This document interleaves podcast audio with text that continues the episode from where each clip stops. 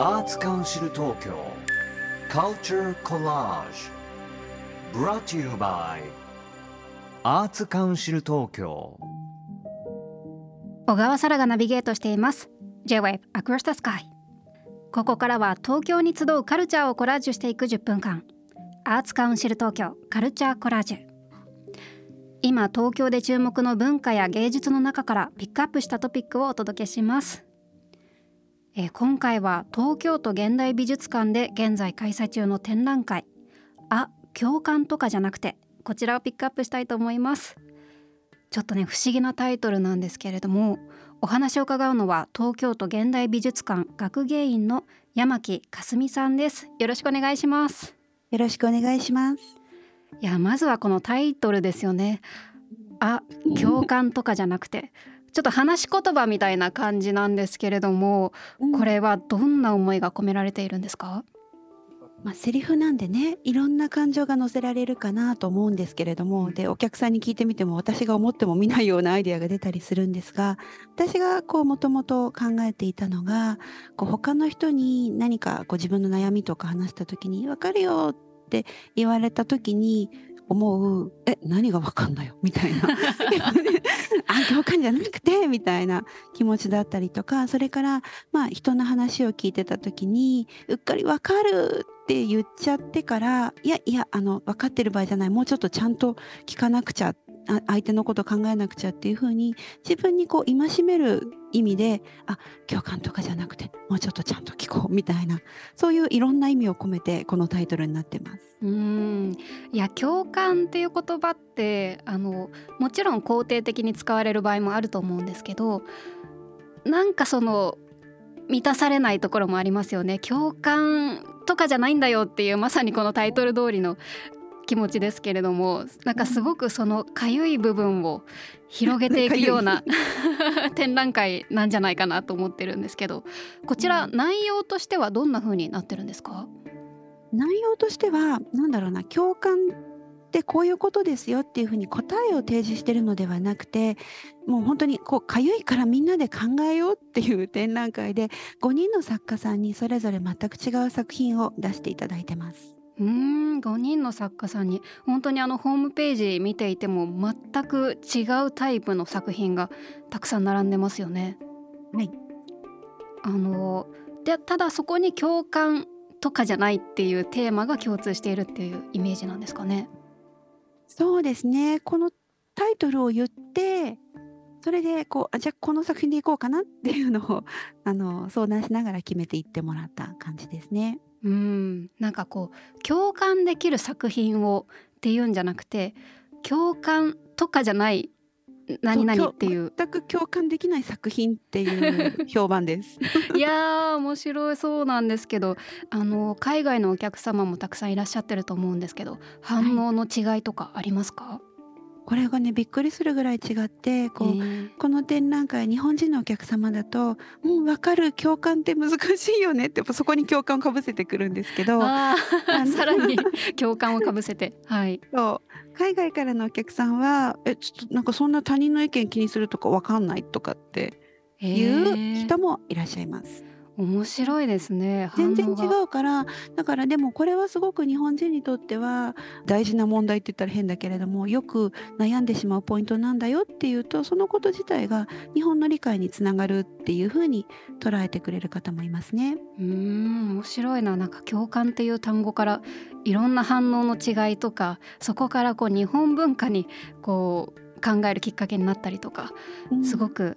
面白そうだなと思うんですけれども今回の「あ共感とかじゃなくて」には5人のアーティストによる作品が展示されているんですけれどもそれぞれの作品の魅力見どころ教えていただけますか？はい、えーまず有川茂雄さんという映像作家の方の作品なんですけどこの方の作品が全然共感できないっていう大評判で いいですね。あの5分10分ぐらいの映像なんですけど架空の仕事を紹介している映像作品になってまして、何をしてるのか全くわからないんです。砂丘をシャベルで掘り続けて黒い水を注ぐとかトイレのすっぽんで海の底の詰まりを抜くとかま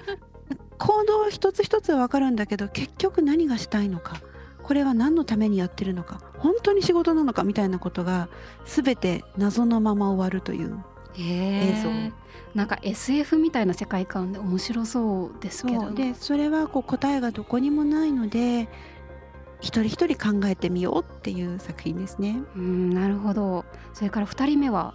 はい2人目が山本真紀子さんという方なんですが、え昔話のお家みたいなしつらいになって桃太郎のおじいちゃんとおばあちゃんが住んでそうなお家が展示室にあるんですけれども、うん、その中に大きな巨人の歯が置かれています奥歯が。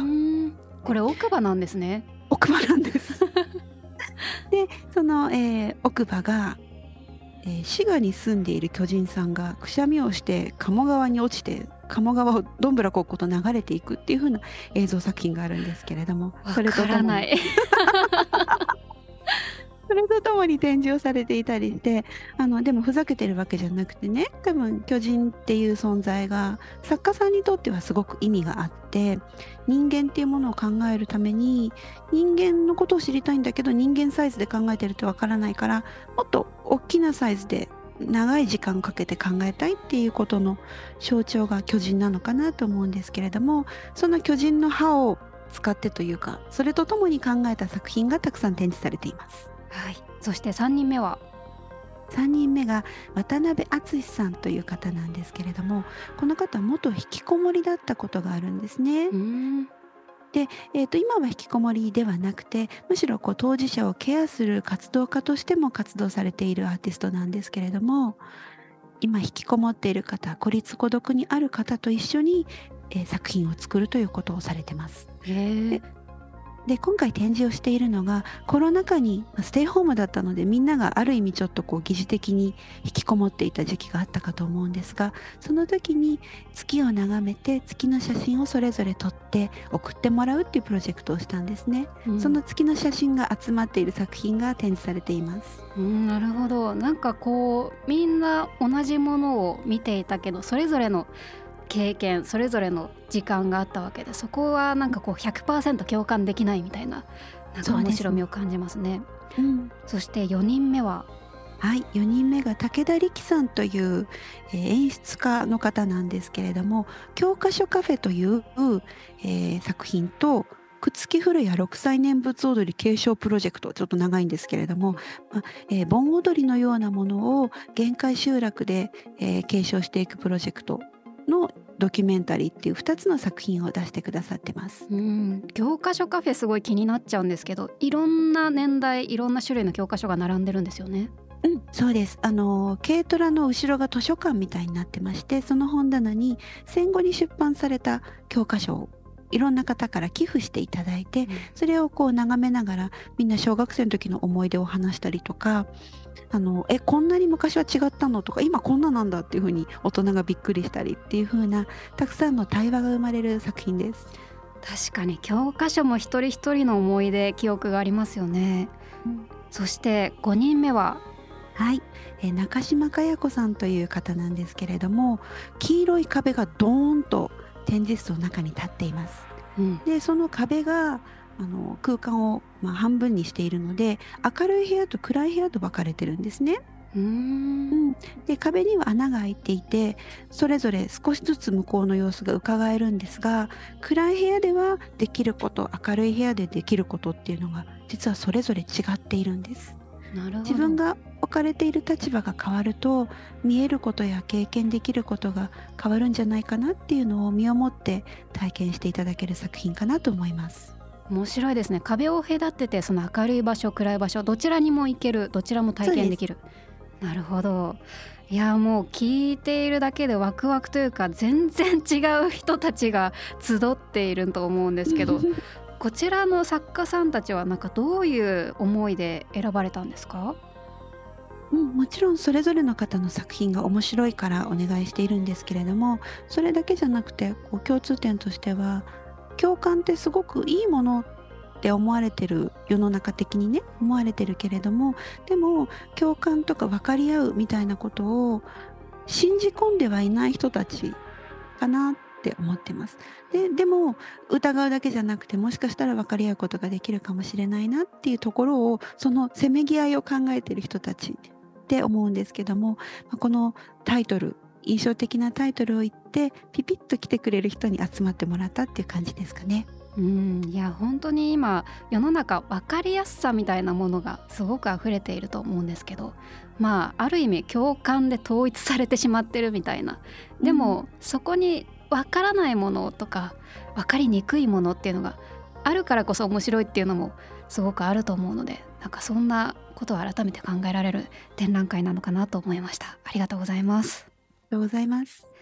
え今回は東京都現代美術館学芸員の山木かすみさんにお話を伺いました「えあ共感とかじゃなくて」は11月5日まで開催中です。今ね東京都現代美術館デイビッド・ホックにも展示やってますから合わせて皆さんぜひぜひ行かれてください。